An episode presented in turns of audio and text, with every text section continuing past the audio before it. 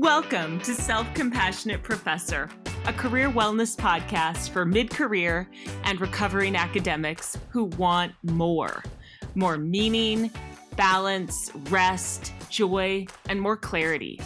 Our motto here is no regrets. So glad you're here.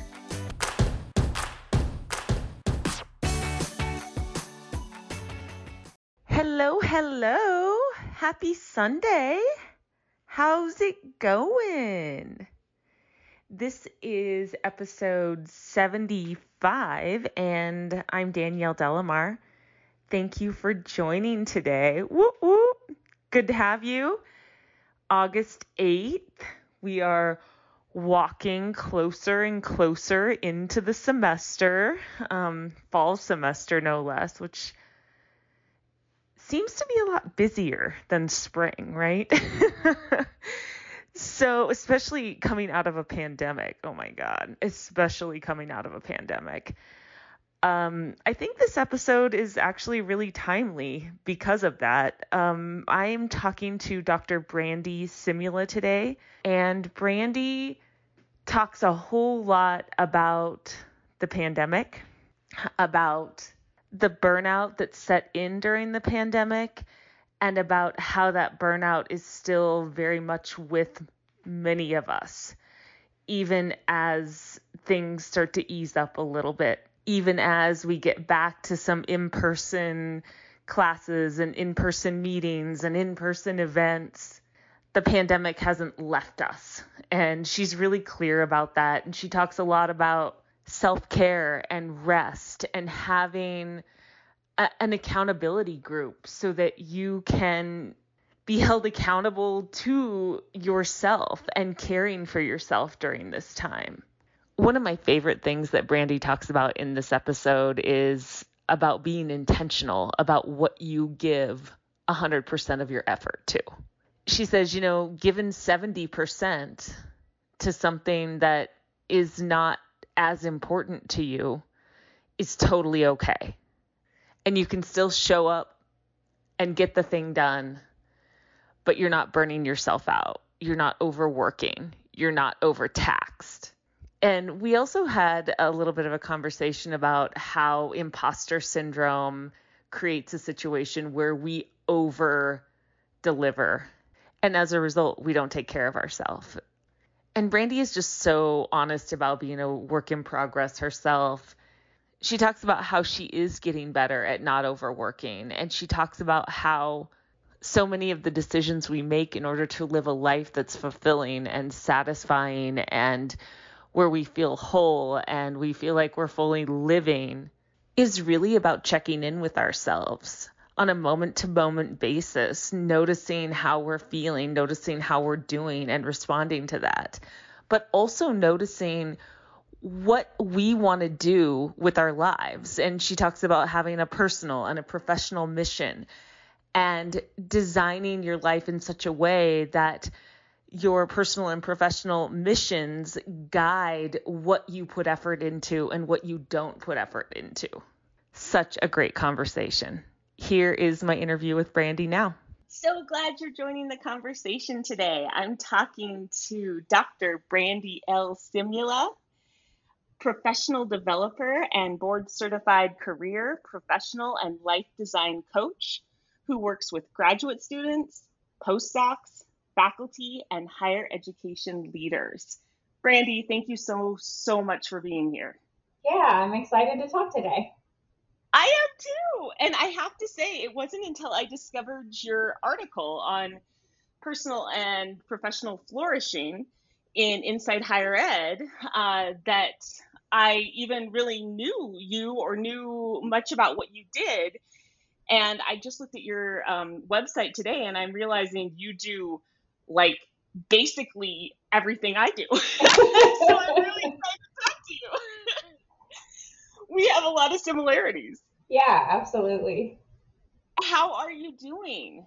I'm doing well. Uh, you know, life in the pandemic phase, and that is real. But you know, all things, all things considered, doing okay. yes, and so this has been like a thing that has come up in your articles that I've read, and it's also um, something that came up in our conversation before we started the recording um, just the pandemic and how hard it's been for so many of us. And i know in one of your articles you talk about burnout um, and other stuff too but um, burnout is resonating with me um, because in episode 73 which i just released not too long ago uh, i talked to ozgun about burnout. Um, and so that's kind of um, with me right now. Uh, so let's talk about burnout and the pandemic for a second. Yeah. So for myself, absolutely. I am aware that I am personally highly burnt out and that that has been going on for a long time. Um, wow. And a lot of the people that I coach and work with, so at Georgia Tech, I co facilitate with the fantastic Rebecca Pope Ruark and I facilitate a women faculty burnout support group where we see a lot of faculty who are experiencing pretty high degrees of burnout, seeing a lot with graduate students. I think, you know, what we know about burnout is that it was prevalent across higher ed before the pandemic. So the pandemic mm-hmm. has not sort of newly created burnout, but has really exacerbated pre-existing burnout and you know, led people who maybe weren't experiencing it before to start experiencing it um, now. And I think that is a really important piece. Um, Kate Willink and I actually just had a piece that came out this morning, I think an hour or two ago, inside higher ed, thinking about what faculty need at this point, sort of moving not necessarily out of or beyond it, right? It's not like the pandemic is suddenly over, especially, you know, at the moment we're in with the resurgence of the Delta variant, et cetera. But also even as we move out of the the sort of acute phase of the pandemic, that doesn't magically end burnout. And I think that's a really important part of the conversation. And how are you making that transition that you sort of talk about? Yeah, I think, you know, and for me, I it's challenging and I think it's important to be transparent about that and you know, a lot of people are feeling excited about opportunities to reconnect in person and that's very real and I'm experiencing some of that myself but also I've personally lost people in the pandemic. Um, and, you know, I, in the middle of the pandemic, I left the institution that I had been at since I was 22 and moved to a, a new institution and a new position. And it has been a year of sea change. I lost a member of my family uh, 10 days before lockdown last March. Um, and I, you know, I am trying to give myself space to exist as a human who has undergone just huge sea changes in both my personal and professional life. Um, mm. the thing that has been really helpful for me is uh, my yoga studio that is uh, woman of color owned has been what I see as sort of moral leadership in the context of the pandemic. Moved fully online, has been doing free meditations for anyone who needs support. Um, and they're holding space for people to sort of re-engage with their practice, re-engage, like exist in our bodies, move back into physical spaces in ways where I try and really commit to showing up uh, to practice, and I'm still doing most of my practice from my home, office, bedroom, kitchen, you know, four walls that I live in. It's now also yoga studio and dog grooming salon and all the things. Mm-hmm. But that piece of really showing up in spaces where you know, I mean, teachers are encouraging us to show up how we really are and to just exist in our bodies with whatever is happening. That piece is, I think, really vital for me. So, one of my sort of saving graces has been to just give myself space to watch Netflix. Like when I'm, but honestly, it has been perhaps the best thing I have discovered over the pandemic at the beginning of the pandemic, it was like, eh, you know, like I just have to show up for everything and do it all and make it all work. And um, later, I found Netflix.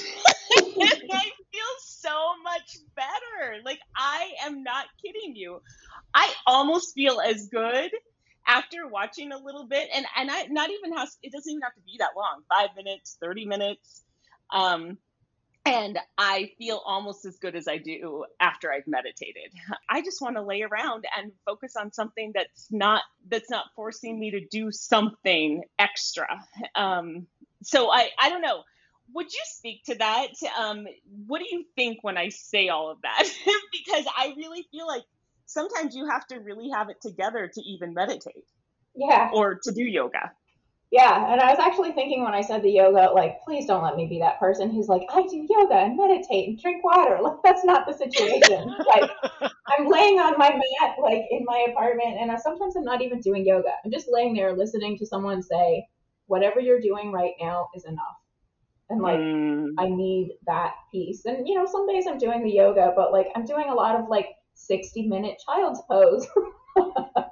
right? Yeah. Yeah, okay yeah mm-hmm. and you know the netflix piece i think me too and i'll i'll say you know actually this year has been really challenging because i'm spending a lot of time watching shows in a way that i never have at any point in my life where like sunday mm-hmm. afternoon i'm out of gas and i i feel myself just I recognize that I'm beating myself up about it. Like I have this narrative in my head of like, oh, I do absolutely nothing except lay on the couch for hours and watch Netflix and I'm totally unproductive and what am I contributing? And you know, like I'm working 70 hours a week and then mm-hmm. crashing mm-hmm. for four or five hours on Sundays, which does not mean that I'm just mm-hmm. a couch potato. But I think, you know, and I, I think a lot for myself and also for my work with the people I support through my coaching practice in higher ed, there is this narrative of you know needing to be constantly productive. And also this this hierarchy of like you know like certainly yoga and meditation are better than netflix and whatever and I, that is not helpful right? What's helpful is what helps you rest. And i i just feel really strongly that there is no hierarchy of that. Like yoga is not inherently better than binging whatever your favorite show is on netflix or taking a nap or whatever the thing is. Like the hierarchy of self care are the things that help you feel refreshed, and whatever those things are, are at the top of the hierarchy. Yes, I uh, honestly I could not agree more. Whatever helps you rest. So let's talk about the things that help you rest. Um, uh, okay, so we got a little Netflix, we got a little yoga. Um, what are some other things that you're seeing maybe in your faculty burnout support group? Um, or just in your life personally that is helping you to rest? Yeah, so I've heard from a lot of people who are doing things like trying to be intentional about reconnecting, about spending some time outside because we have been, so many of us, so cooped up in the context of the pandemic. So, you know, people going on walks, people doing gardening. And I, I think a lot of those things, you know, especially as people in academic and adjacent spaces who so much of our time in our lives is, you know, in our head doing intellectual work and those pieces of like, I, I was talking with someone last week who was describing, you know, I went outside and I repotted a bunch of plants. And at the end of, you know, like my hands were all dirty and I could also see the work that I had done.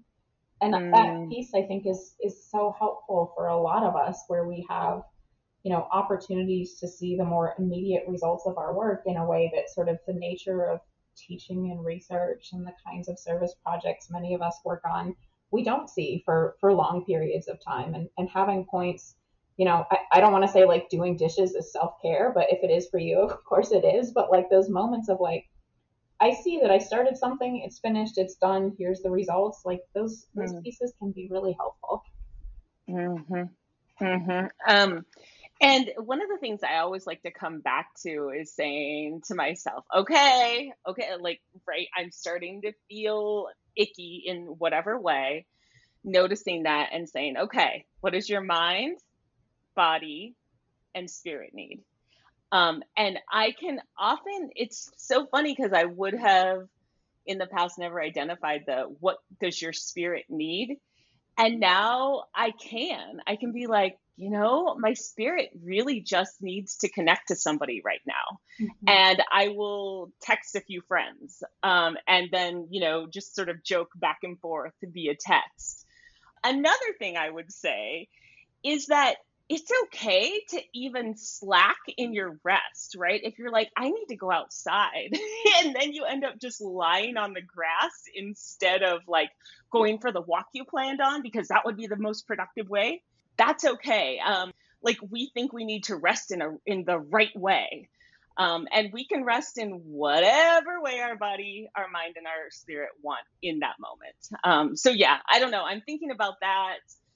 Uh, do you have anything to say to that? I do. And I actually said, I'm thinking about this yoga piece and I'm, I'm thinking about it because I, I just finished a six week summer restorative uh, yoga series with my teacher, Megan Nair, who says in our practices, she always invites us to do less. Like, can you stop giving? Can you stop over efforting? Can you mm. stop giving 100%? Can you make this a space where you give less? Can you do this at 80% and that be okay? And, and you know, mm. like, can you drop a knee in this pose and know that like your relationship with your sister won't be any worse or better if you drop a knee in this lunge if you need to and that that constant invitation to listen to what do I need right now instead of what I should be doing and that those practices have helped me take that framework out of just yoga into the rest of my work and be more intentional about not everything needs to be done at 100%.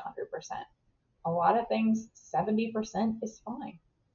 And really to be mm. intentional about where am I going to give 100% and where am I going to give less? And that will still be enough, but it will let me give 100% in the spaces that I really want to because 100% of effort 100% of the time is, is not sustainable for anything. Talk about that a little bit how do we decide what we give 100% to? Yeah. And I, I think that's really challenging. And I, I want to be transparent. Like I'm saying that, and it's a work in progress for me. I'm still like doing the 100%, 100% of the time, most of the time. But now I feel like at least I'm aware that that's happening. And I sometimes can catch myself and step back and say, this is fine at 95%. Like I could spend two more hours on this paragraph and this paragraph would be out of the world, but I'm 95% is fine. This is an excellent paragraph. Mm. Just does mm. it. And you know, I think for for all of us, my my sense is really that you know where we need to give 100% is a very individual set of decisions. And I've been coming back to over the the last year, especially, you know, not just related to the pandemic, but to a lot of the personal loss that I've experienced in the last 18 months, pandemic related and otherwise and really leaning into what are my values sort of that what am i doing with my life not necessarily in the existential crisis way but you know sort of and that, that sense of you know what is my personal and professional mission and really trying to use that to make decisions about things that directly support what i see as my most meaningful work are spaces where i want to be giving 100%. And mm. things that I'm doing that are not closely related that to that that I, for example, have to do for my full time job or that I'm, I'm doing in other ways where I feel like either I have to be doing this or I need to be doing it, but it's not really centrally tied to what I see as my life's purpose and meaning, then those are spaces where I'm going to really take a step back and say, maybe 80% is okay here. And, and some of it too, I think is, is taking that step back and saying, should I be doing this at all? Like, is it mm-hmm. okay? But also, is is this something that, and you know, for me, I feel like if it drops much below eighty percent, it's an it's an invitation for me to really consider whether this is something that I want to be spending my time and energy on. Wow. Okay. I love that. And so I have a suspicion based on what I've read of yours that your personal professional mission has to do with creating safe spaces for others. Um, tell me where I'm wrong. Add to that, whatever. Yeah, I think that is really important to me. And I've sort of, I feel like, been circling back to that and moving away from it and circling back over the, the course of my whole life. And I think for me, mm-hmm. creating spaces where people can show up as full humans however they are and connect with other people who are doing that as well is is really important. And i you know i think that work is is hard in higher ed because in so many of our spaces our spaces are designed to be competitive to be spaces where people show up and are expected to be experts in a variety of different ways to be sort of on top of their game all the time. And you know certainly i think it's useful for people to show up and be able to be experts and etc but I also think it's useful to think about how do we stop drawing this what seems sometimes like a binary between being an expert or being a professional and also being a real human. And will you talk about how you have reconciled that um, in your life in various at various times? if you have an example um, when you felt like you had to be, you know, on top of it and ready to go and show how show your expertise, um, and it hurt you, um, and you had to find a better way, a, a different way, just to give people a some some sense of what it is we're talking about here. Yeah, and I I think in many ways that has been sort of the story of my career. You know, I was a first generation student. I felt like I never really belonged for a long time. Uh, when I went to Emory for graduate school, you know, that was a very elite, wealthy space where, you know, I I did not fit. I did not know the norms. I was making weird and embarrassing mistakes all the time and sort of just terrified all the time. Not not around academic expertise things, but like, you know, I didn't know the forks, you know, at the mm-hmm. at the welcoming mm-hmm. graduate student to dinner. And you know, for me, it's been this process first in teaching, and then, you know, now I do a lot of public speaking and workshops. And, and, you know, I, when I started teaching, I had the sense that I really needed to show up and, and be the expert. You know, it was that sort of sage on the stage model of, you know, I would know everything about everything we were reading and every potential, um, you know, question that my students could have and I, I did I did that very well. Like I read everything. I I used to do like 27 pages of single space lecture notes for every class, like just super over preparing. And then in my first set of course evaluations, they were quite negative because my students perceived me to be cold, unapproachable, uninterested in their learning. Um, and that was really helpful but really challenging feedback for me because what I wanted to do was to create a space for my students to show up and be curious and exist without feeling a lot of pressure. And what I had done was essentially the opposite of that. Um, and that really made me take a step back and think about how do I show up in a way where I show up as not a perfect person with all the answers, and how can I model that for my students? And now, when I'm giving workshops and speaking, etc., too, I think that's an important piece. And I really just try and lean into showing up however I am in the moment. I mean, I'm not going to show up and say, like, I've had the worst day ever and I'm just going to cry instead of giving this workshop. But, you know, showing up and if I'm having a really challenging time, just acknowledging that and, and saying, you know, and I know there are other folks who are also, you know, like taking care of sick family members and the car didn't start this morning and we're we're all doing our work in the context of lives where things are going wrong all the time, right? Often right too, but like cars break down and the HVAC went out and you know, like your your email went out at the worst possible moment and that that's the context that we live in and pretending like that's not true I think makes it harder rather than easier. Mhm. Mhm. Uh, what you're saying is resonating with me so much. I'm mm-hmm. thinking about Brené Brown's like um uh, belong to yourself 1st mm-hmm. It, and if you can belong to yourself first, you can belong to other people. Um, and that that's how I'm hearing what you're saying, right? You go into your classroom and you acknowledge that you are a real human being with real human struggles. Um, and when you acknowledge that, your your students then can um, you can belong to them more um, than you would as as sort of the expert. But what's really hard is when you are a first gen student. I can relate completely because I was that as well. Yeah. And you just are working so, so hard to fit in. So, so hard to show that you can do it just like everybody else can do it. Um, and so you always sort of fall back, or I certainly did, always fell into this i have to be an expert. I have to show people i know what i'm doing. I have to over prepare because i am not like them. I don't just show up and and do it all right. Like i have to really work to do it all right. Um, and so it's this constant like self criticism constant like you got to go back and redo that. You messed up again. Um, and so I'm wondering, can you speak to that um, that sort of inner dialogue, like I don't fit in, I've got to find a way to fit in, versus um, I am human and it's okay for me to show up as human. Um, uh, yeah, whatever you have to say around that. Yeah, so I'll say two things and let me just name them in case I forget once I get started. The first is around how this shows up in my writing, and the second that I want to say is around uh, creating a, a, sort of intentional bubble for yourself. And I'll say, you know, this the the sense of I'm never enough, I have to always be proving myself, etc. Uh, shows up in my writing in some weird ways that I have become aware of and now can edit my writing for. But like I oversight all the time. Like not every sentence needs 10, 10 citations at the end. Um, I can relate. Yeah.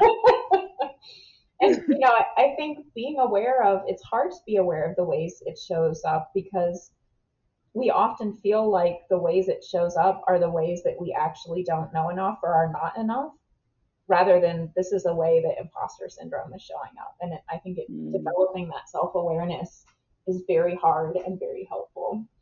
Um, but the, the other thing, and this has been so important for me, I started doing it in graduate school and have carried this practice throughout my career, is developing a community of people who share my background and share my values or have similar values or commitments. And I started you know, I, st- I have this sort of accountability and support group, and I have several of them in, in various circles of my life and across a series of different connections. But the, a group of folks who meet up once a month and just talk about how things are going, share goals, setbacks, etc. And the piece that's really vital for that is these are groups that I create intentionally with people who I know share my values and will help hold me accountable for the things I want to be accountable for, recognizing that those are not always in alignment with the ways I get held accountable in my full time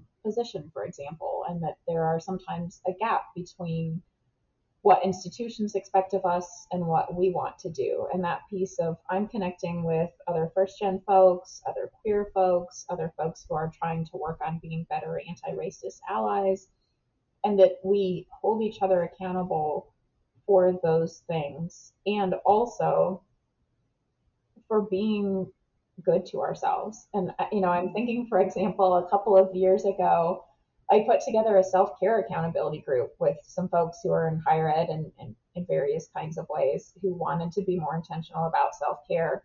And our accountability was, you know, not for writing or whatever. It was literally just for self care. And I remember someone coming to that group and saying, you know, I, I keep saying I'm going to take, I'm just going to take a bubble bath for like 30 minutes sometime. And they came back to the group the next month and said, I tried to take a bubble bath, but the drain was broken. And then I had to blah, blah, blah. And just all of these ways where it is actually very difficult, I think, mm-hmm. to hold ourselves accountable for self care and to prioritize that.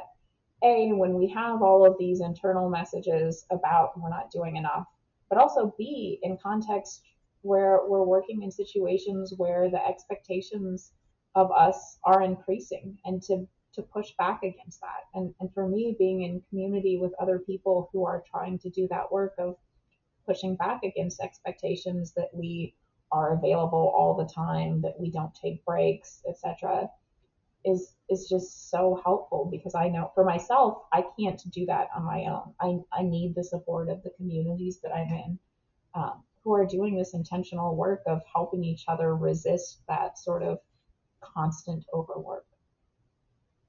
I could not agree more, and it wasn't until I realized other people could actually help me and support me mm-hmm. that I started to grow. Um, but it took a really long time because I thought I was in it alone. I, nobody around me was was interested or at least not communicating interest in this stuff and so i just thought it was my thing that i had to do by myself yeah. and it was hard and um, it felt defeating. And when I found other people who were doing it, finally, uh, that's when I really started gaining momentum. So, do you have any like advice for people about how to find their people? Uh, yes. Um, I'm I'm always just looking at spaces where, and I, this sounds like it's so negative. it's not. But you know, when I'm in a space where somebody comes into a space and says like, "I'm having a really terrible day," I'm like, "Oh, this is a person who's showing up in an authentic way." so I'm not saying mm. only look for people who are having terrible days, but you know, that I'm thinking of uh, someone whose uh, auto away email said, "I'm taking a real vacation."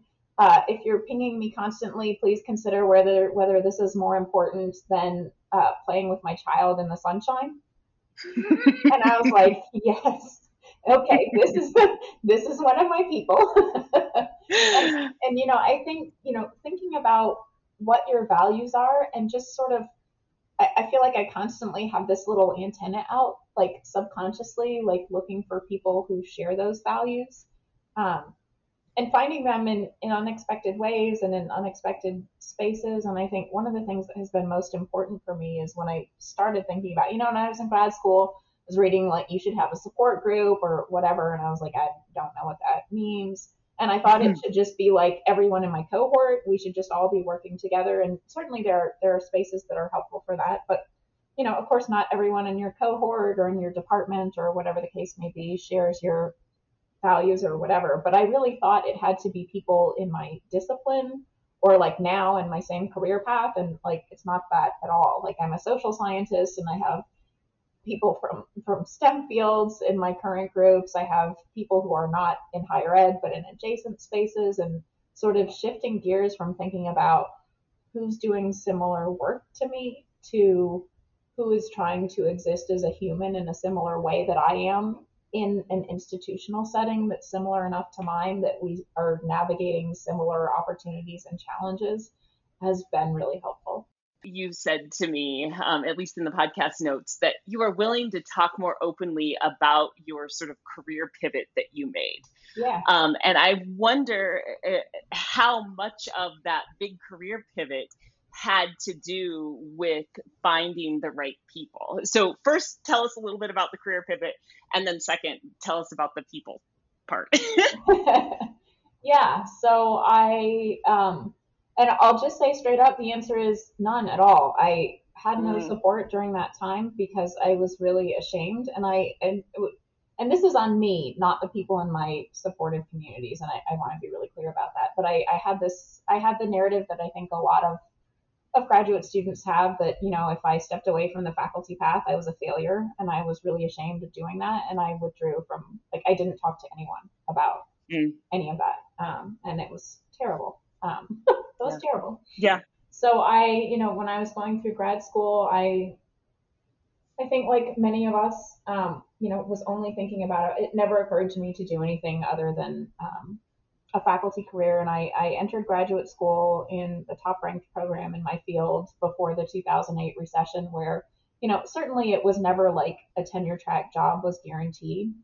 But it was generally the case that if you went through a top ranked program and did the things that you were quote unquote supposed to do that you know you you had you had a decent chance at least of getting a tenure track job and and that was the expectation. And i just i I never really thought about doing anything else. Um, I got to the end. This is like one of my.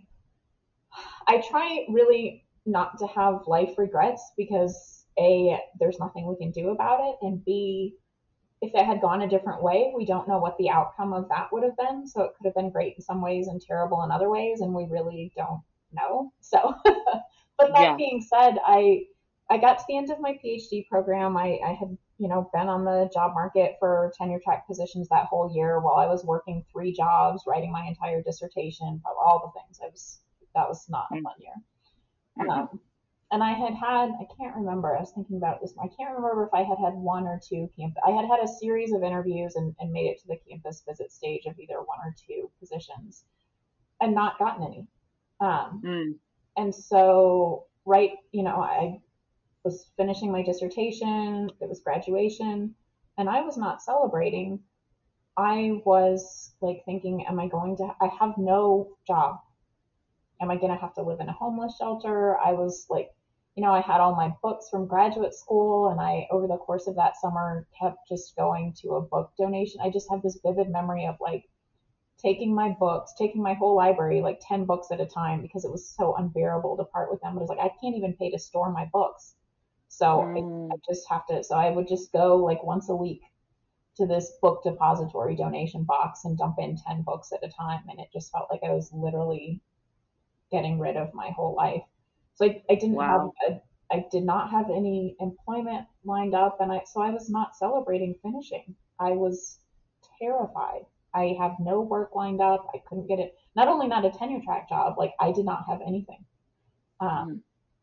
And I ended up finding a part time tutoring job. I was doing like alphabet flashcards with kindergartners. And when they wouldn't show up, I had to clock out and sit in my car outside the tutoring center because I couldn't drive back and forth from home before the next thing. It was just terrible. I remember just sitting in my car, like crying between these sessions of doing kindergarten flashcards, which is work that I had done as a high school student. And I'm yeah. like, you know, I'm a massively in student loan debt. I have spent, you know, my this past decade of my life getting my PhD. I'm making like $13 an hour, random hours a week. I have no job prospects.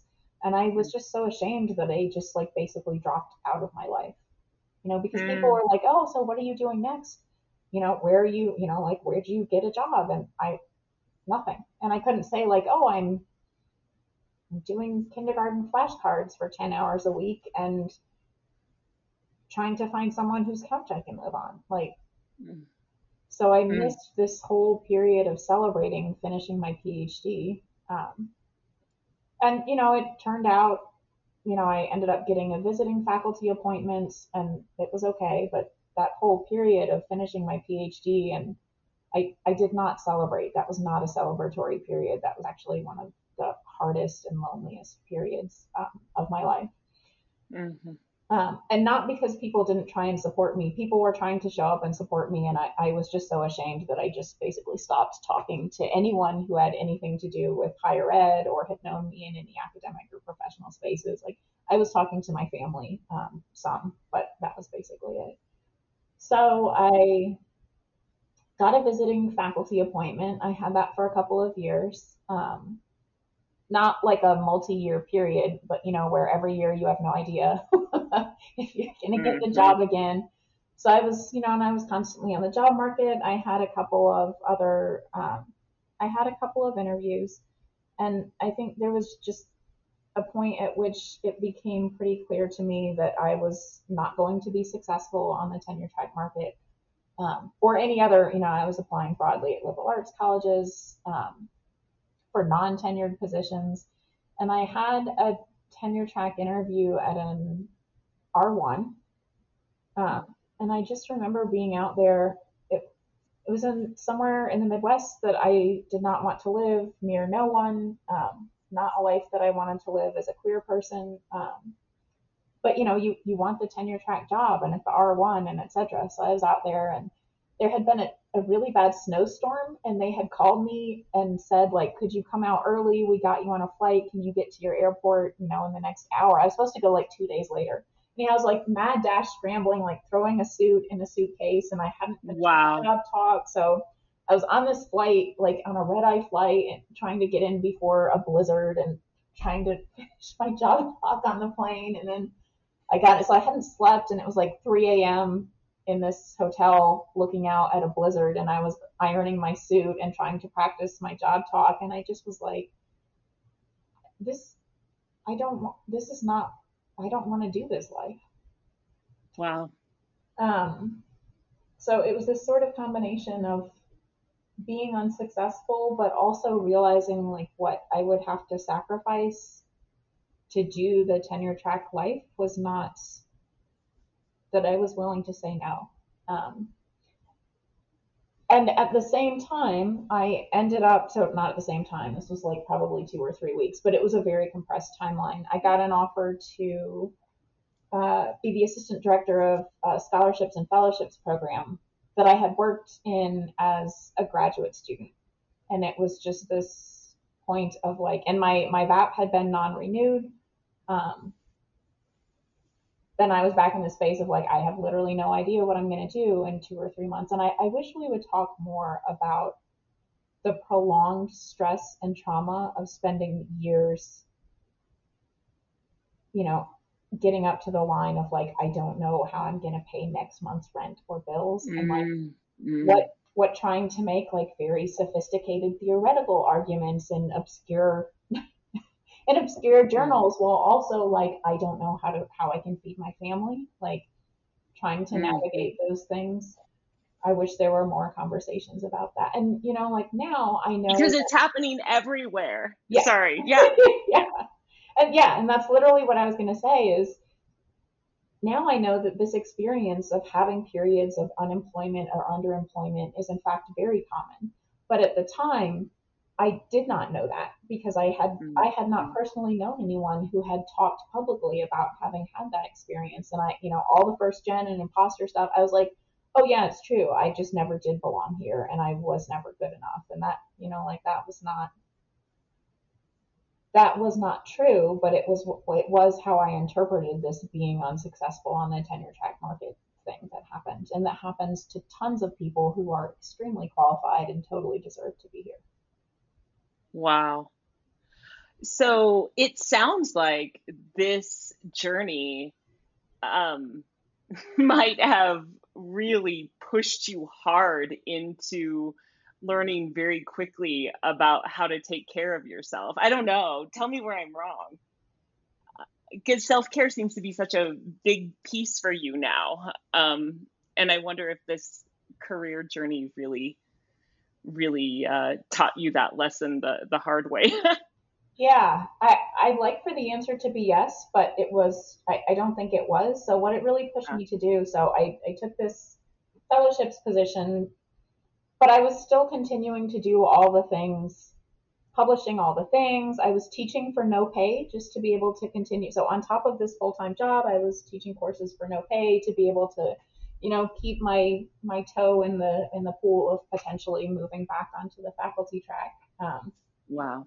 And I'd like there to be some nice career story, but uh, it's not. I I had uh, uh, a dog who passed away at the beginning of the pandemic who uh, would just walk outside in the sunshine and just stop and and just stop and look up at the sun and that like my dog taught me is, is ridiculous or cliche or whatever the case may be just mm. to like I would watch her watching a leaf fall and be like so entranced by watching this leaf falling and I would just stand there and do it with her and that that is how I learned to slow down and and take care of myself is watching this little red furry puppy do that.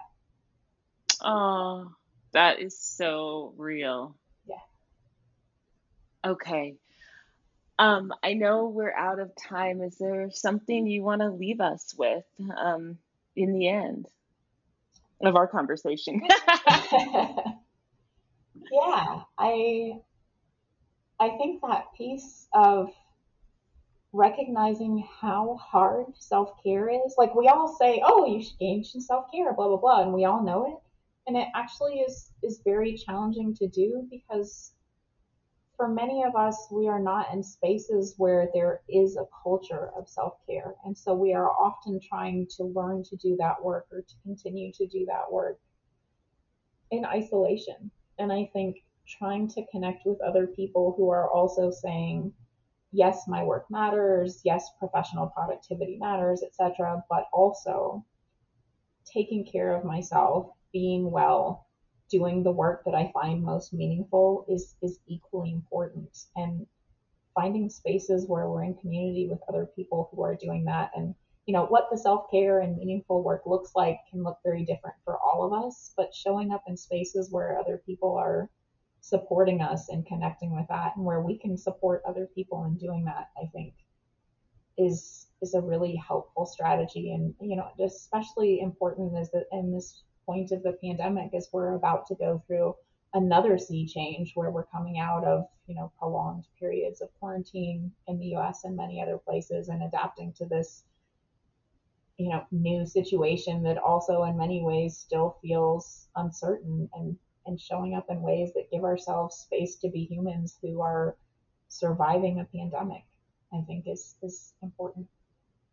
What a great way to end if people want to reach out to you, if they are interested in having more of a conversation, if they're interested in your coaching or any of uh, the trainings that you do, um, tell us a little bit about how they can reach you. Yeah, so I'm at brandysimula.com. Um, I'm on LinkedIn. I write a lot for Inside Higher Ed. I'm really committed to not just providing, you know, advice and services through coaching, but also putting it out there into the world where people can access what I see as as my little niche of knowledge and wisdom um, in really accessible ways. So I write a lot for Inside Higher Ed. I encourage folks to to read things there if they're interested in flourishing and thinking about career exploration, etc. I love it. Thank you, Brandy. Thank you so, so much. It was so much fun to talk to you. Yeah, my pleasure, Danielle. Thanks for the conversation. Thanks for listening to Self Compassionate Professor. Find me on LinkedIn at Danielle De La Mare, on Twitter and Instagram at Danielle SC Prof, or schedule a free coaching consult at selfcompassionateprofessor.com. Be well.